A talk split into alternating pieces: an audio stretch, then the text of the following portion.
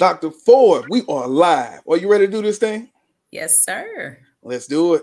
KTTV, uh, giving you what you need. Uh, motivation, education unleashed. H Town representing, we forever keep it rolling. Join the conversation with inspirational stories. Thought provoking, feel that energy.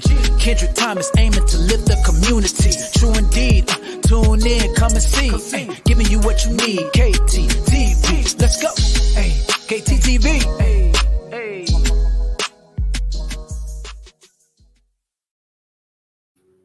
What to do, KTTV? This is KT, and I'm coming at you live with another episode of Education Unleashed. And on tonight's episode, I have educator, author, leader, and if y'all would have heard any of that talk beforehand, all around bad woman. How you doing tonight, Dr. Ford? Hello, I'm great. So happy to be here this evening chatting with you. Look, I, I just want to um, say, whew, thank you for taking some time out the busy schedule. Um, like you say, the grind is here, especially when you are running the ship and steering the ship. So, uh, just thank you for taking a few minutes to come and talk about all the good things that you have going on. Uh, but before we jump into that, we know wellness is so important. Uh, Post pandemic, you better check on your friends.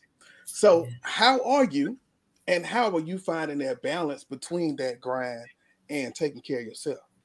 Thank you. That is such a great question to start out. I definitely know that the pandemic put wellness and self care on our radar in a new way.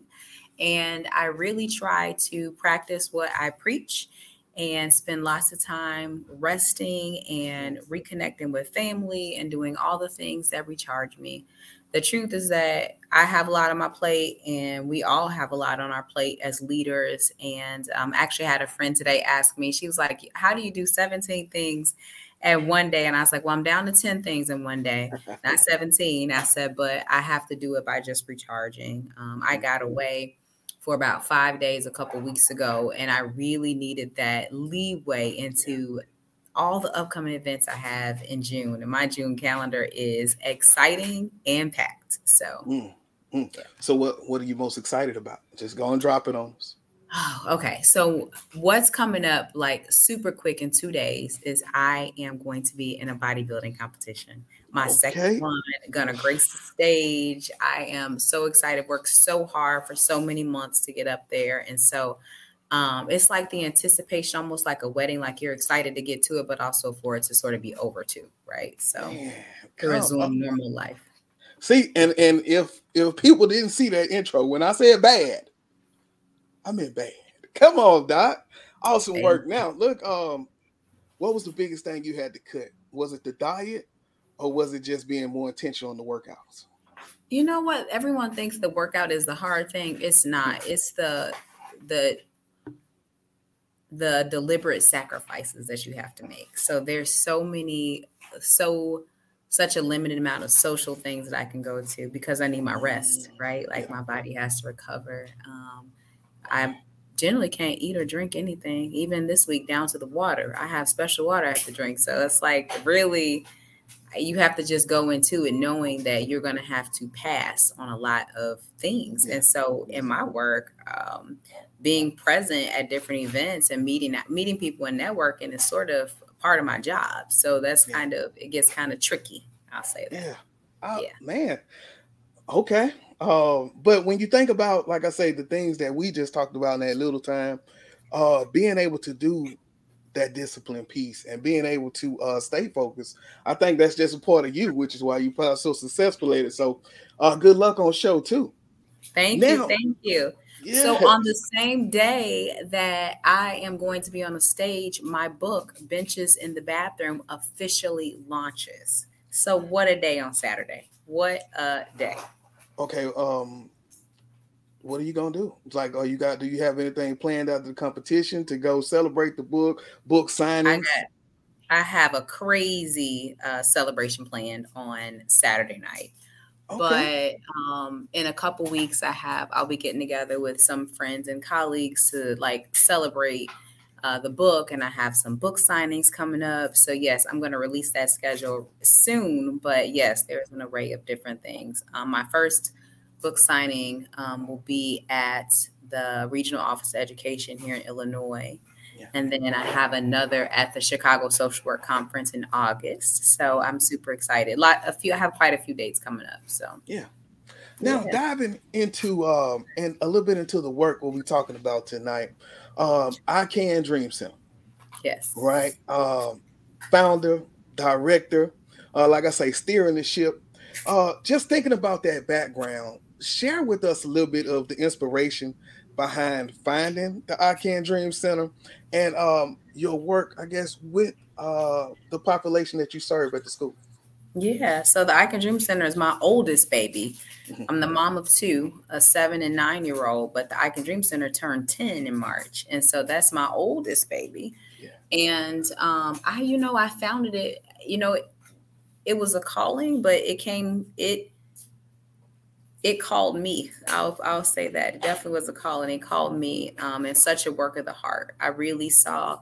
We started off as a high school and post secondary program, and I really saw an opportunity for these young people to um, experience education in a better environment, in an environment that was crafted to their needs, and an environment that was really going to promote them to dream after high school in different ways. And I saw this opportunity and the door opened I just kind of ran through it. And so um, the first couple years was tough work like anything and um, and then we really gained gained traction as a program in about year five. Yeah. Yeah. Year five. Wow. 10 years old. So now doing that work I, I, know we talked about uh, simultaneously right? And so then as you're doing those leadership roles and mother how are you fulfilling all those roles? Like how did you was it some late night, bunch of tears and coffee? All of the above. A lot of tears, a lot of coffee. I'm not a late night person, but a lot of very early mornings. So um, I've usually worked for several hours before the rest of the world wakes up. But I, um, but I will say this: I couldn't do any of what we've been able to accomplish at I Can Dream Center. None of the outcomes would be what they were without my amazing team my team is they're rock stars. They love our students. They are so passionate. They're innovative. And I told my team in January, I said, there is no question I will put you guys up against anybody when it comes to innovation and execution on behalf of these students. And so I just I have an amazing team. I'm blessed with that. Mm-hmm. And yeah, um, yeah they go above. That's what it's about. Mm-hmm. That, that's what it's about, though. Having that um having a strong team because if you got to do it all, then I don't think you are the leader. Right. You know, so so being able to delegate and, and uh, build that and trust the people around you, uh, so crucial and important to the population. And so as we jump a little bit into it, I want to kind of talk a little about the trauma compassionate leadership, but I want to talk about the students that you serve first, uh, to make sure why that's so important. Mm-hmm. Great. And actually, they're so intrinsically linked. So yes. the students that we serve at I Can Dream Center are those who um, our high school students and our elementary students are ones who could not thrive in a regular gen ed environment. Um, a lot of them uh, struggle with various neurodiversities, um, communication disorders, autism, um, mild intellectual disabilities, and we really create an environment for them to be able to um, get back on track and in some instances return to their regular school in some instances, they graduate, they earn their diplomas through I Can Dream Center, which are such great feel good stories. Um, for my post secondary students, um, they come to us so that we can prepare them to adults.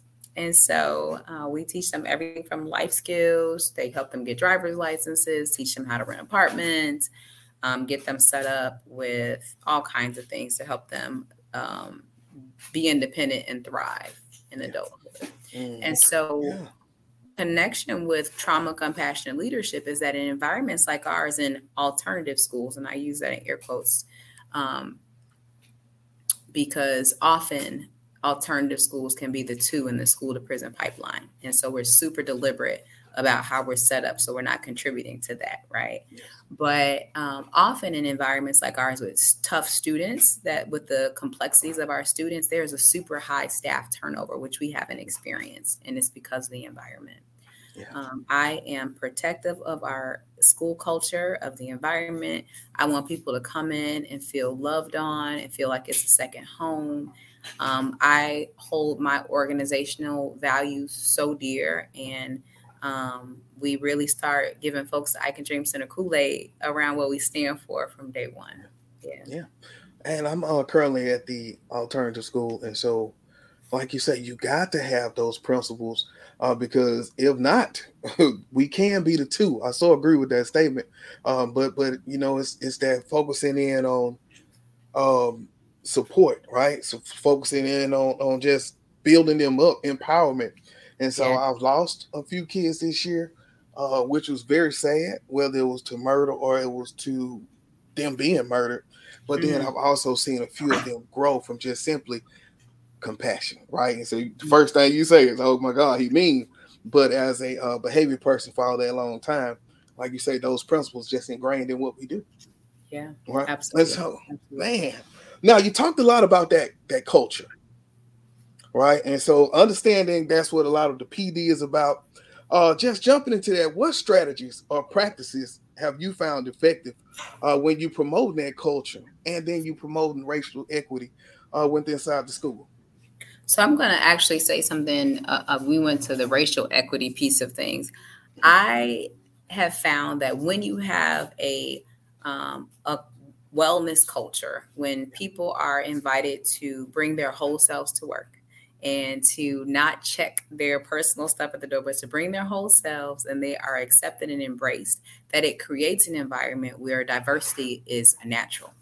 And so we don't have to work hard on how do we embrace racial equity or how do we embrace neurodiversity because you've already been invited to bring your whole person to work, right? And so it really gets around these one-off initiatives. And let me, in, in full disclosure, I've worked with schools and districts around um, equity and in, racial equity and inclusion. And I'm often reluctant to do it because I don't want to be part of a initiative or a one-off sort of situation. We have to look at the entire culture and look at how people feel comfortable, right? As women, as people of color, uh, cultural and linguistic minorities. Uh, and so I hope that um, we are starting to think about creating and retooling environments where everybody is comfortable and welcome. And um, it's just built into the fabric of what we do. So, uh, about 20% of the folks who are employed at I Can Dream Center are neurodiverse. And so we yeah. practice what we preach. Um, yeah. 65% of the employees, I think I had that stat right, are um, people of color. Um, our leadership team is mostly women. We have two men on the leadership team, but they're mostly women. And so um, we really value the diversity of perspectives and thoughts. And I, I talk a lot to my team about um, giving insight on what's working and what's not working in an authentic way so we can grow, right? Like we want to grow. We don't want to stay the same. We don't want to be the same organization this year, um, next year as we were this year, you know, because we want to continue. That's actually one of our organizational values is to continue to grow individually as an organization. And so it's something we're talking about constantly. Mm-hmm. And a lot of the times, like you said, just inviting your whole self to work. when you look at a lot of the staff, because I know a lot of us, we was probably some of these kids that we serve right now. We were in school, right? All day so, long. All day a different level of empathy. Yes. yes. Most definitely. That's, that's oh. definitely true. And it yeah. helps with my staff, my team members who are neurodiverse, who've had IEPs in school, they understand our students in a different way. And even if that hasn't been their experience, they are sort of comfortable talking about which traumas they've healed from an experience where they can connect with students there as a connection point. And so um, it's been a space for the team to be pretty vulnerable at times yeah. and, and a healing space for some. So I'm, I'm proud of that. Yeah, as we invite students back to their home campus, uh, depending on um, what uh, code of conduct um, part they missed up on. Uh, we like let's say for instance if it's aggression, we always try to have like a restorative circle. Um, mm. And so then there's a lot of vulnerability inside of that circle if you're doing it right. And yes. so uh, I understand totally what you mean on creating those spaces uh, to just yeah be open with kids, but once again that empowerment uh, because a lot of that is inside of that circle as well. Uh, do y'all do any practices like that? Um, working with mm-hmm. so many different kids? We do. So a couple years ago, we had um, a trainer come talk to us about restorative justice and specifically healing circles. And we like the concept so much that not only do we do healing circles in the mornings with our students, um, well, once or twice a week, our staff, our team does one, which we call a huddle every single morning. Yeah. So 15 minutes before the students come up, you'll see each department huddle and talking about what things are on their heart and what they need to make it through the day. And so it's Yeah. really, initially when I proposed like meeting daily, I thought the team was gonna like, wait a second, we don't want to meet daily because at that point we were on like a weekly team meeting cadence.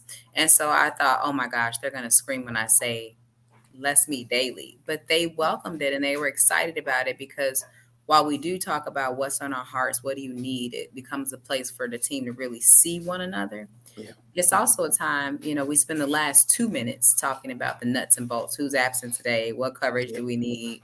What's happening with this student that we all need to be aware of? And so it's been really powerful. And so Yeah. um, we started that practice two years ago, and it's been a Yeah. blessing.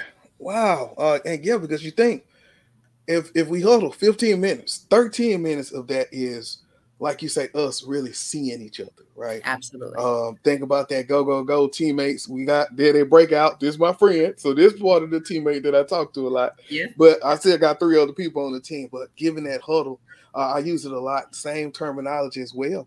Uh, down here, I say, team, we need to have a quick huddle, or let's let's meet in the gym. We need the huddle. Um, and and for one, I like it because it almost gives like a different mindset meeting, or let's have a huddle, right? With teams Yeah. huddle. Uh, so most definitely, good good work. Um, it sounds like you have a lot of awesome things going at the I Can Dream Center. Yes.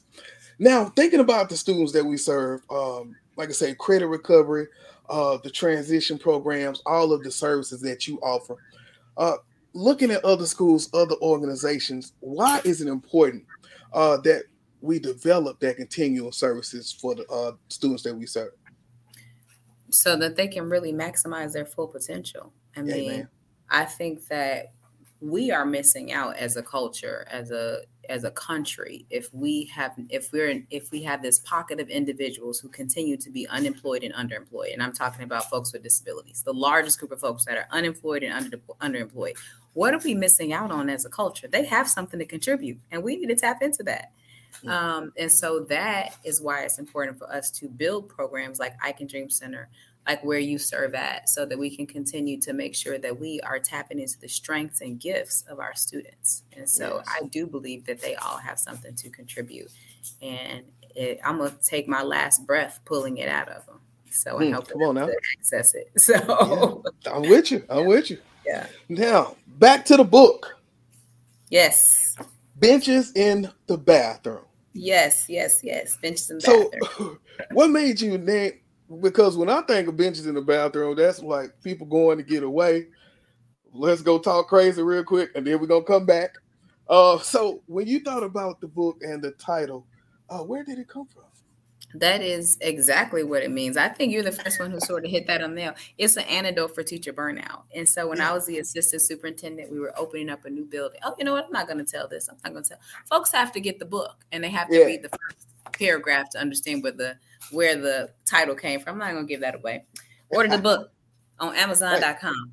On, on- on Amazon.com. Saturday. But I will say that you're right and that it really is an antidote for teacher burnout. And it's about Mm. front loading supports so that everybody, so that all of our teachers can thrive and give their very best to our students. Most definitely. And so where when is it dropping again? Give us a date.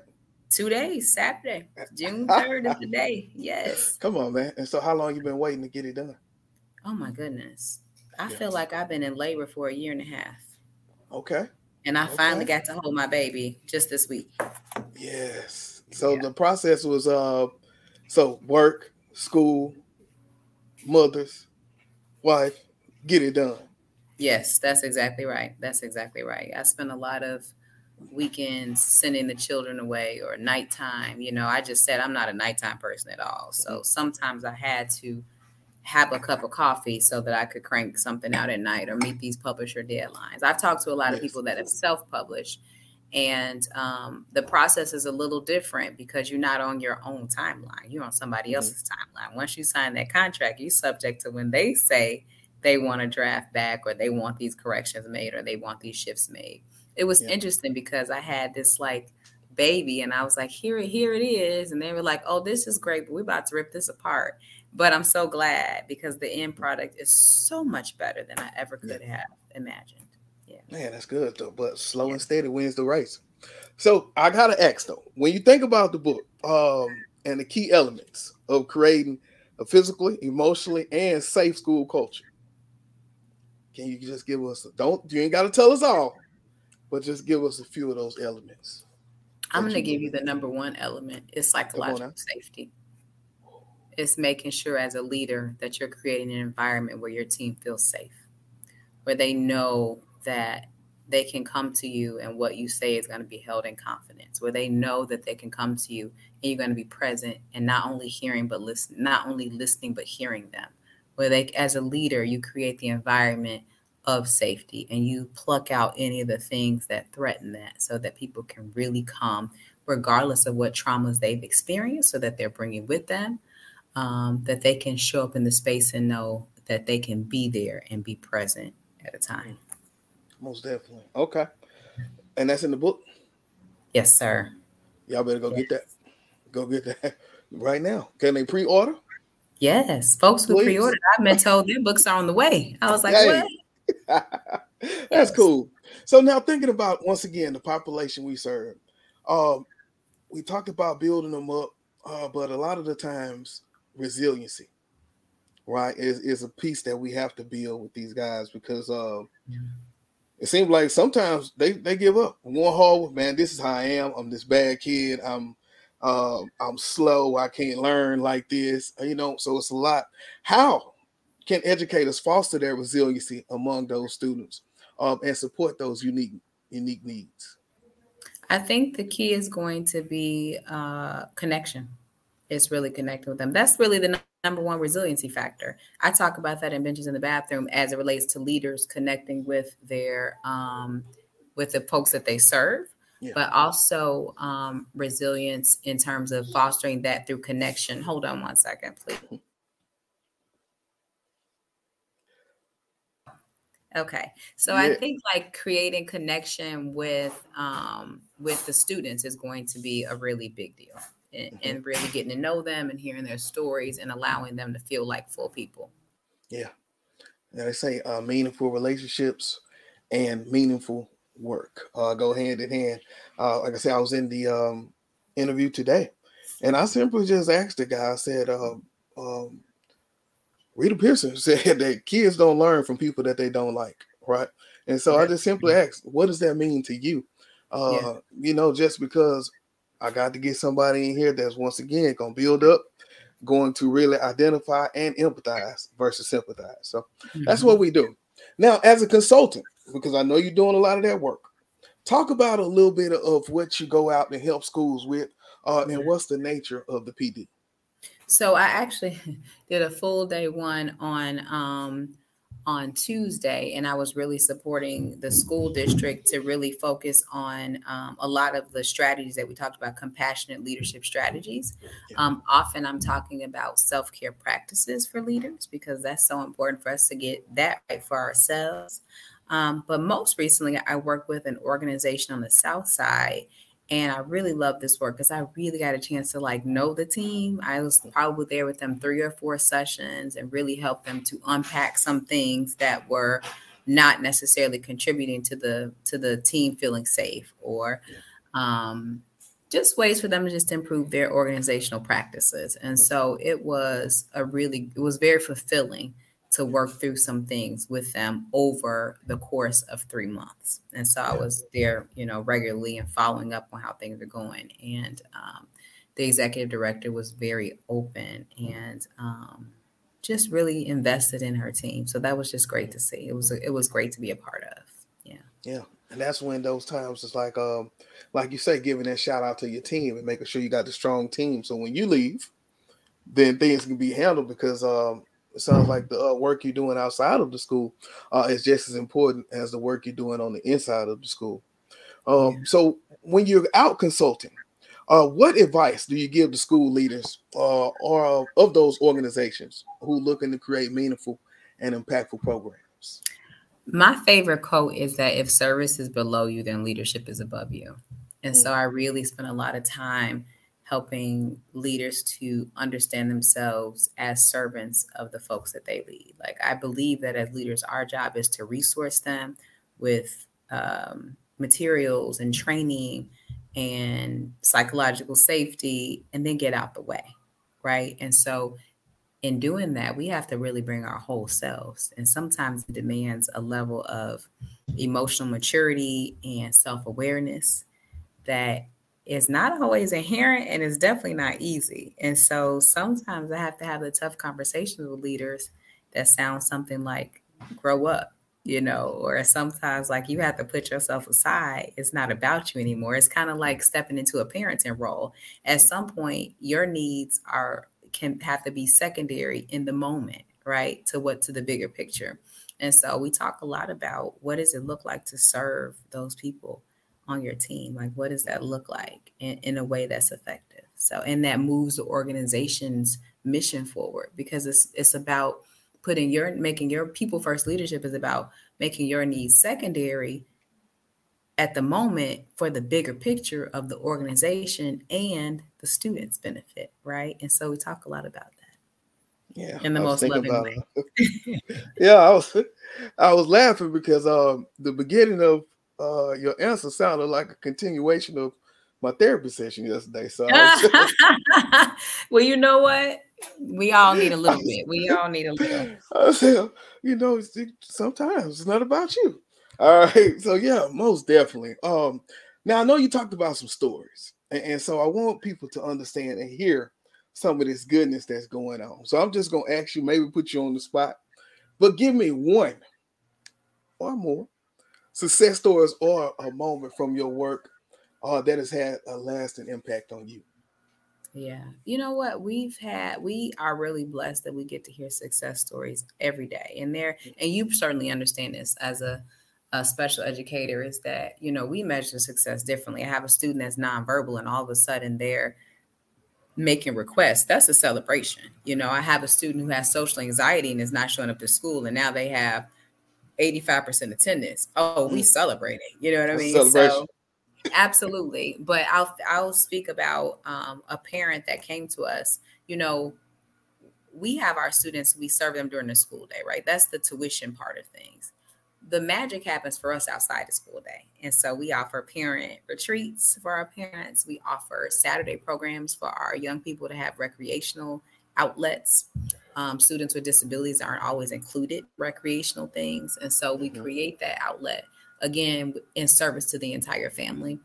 So we had a parent who showed up at one of our retreats, and um, she explained to me that she was not given information about the district's responsibility to educate her child. Now, this young man, this baby, he's five years old. This baby is um, a child with pretty significant autism and um, usually I'm in the session with the parents during our, our monthly retreats. But in this instance, I could see that my team was un- overwhelmed with this child who had been unschooled for some time. And so I was really working with him one on one. I didn't want to leave him back there with the team. We didn't really know him very well. And so I was working with him. This let me say this baby was strong.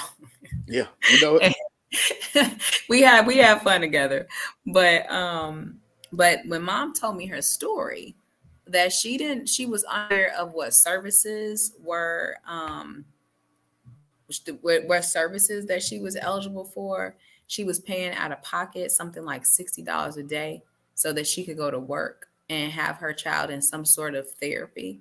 And um, it had just become cost prohibitive quite naturally. And my heart just broke because i thought wow here we are doing all this um, advocacy and getting these trying to get this information on the parents' radars about their rights as parents of kids with disabilities. And this was totally missed on her. And so, long story short, the success story is that the baby's going to start with us next week in our summer session, and we can get him in school and give mom some relief. And just hear her talk for the pieces of the parent retreat I was actually able to be in she needs the support of the community that we're offering, but her baby also needs education. He's five years yes. old and he hasn't been in school and since the pandemic. So for two mm. years, you know, he he yeah. never went to school effectively because yeah. he's going into kindergarten. So that's a success for me, you know, a huge success. for that family. Most yeah, most definitely. Like you said, it's about the people we serve. And, and the good thing is, y'all already got rapport. Absolutely. Absolutely.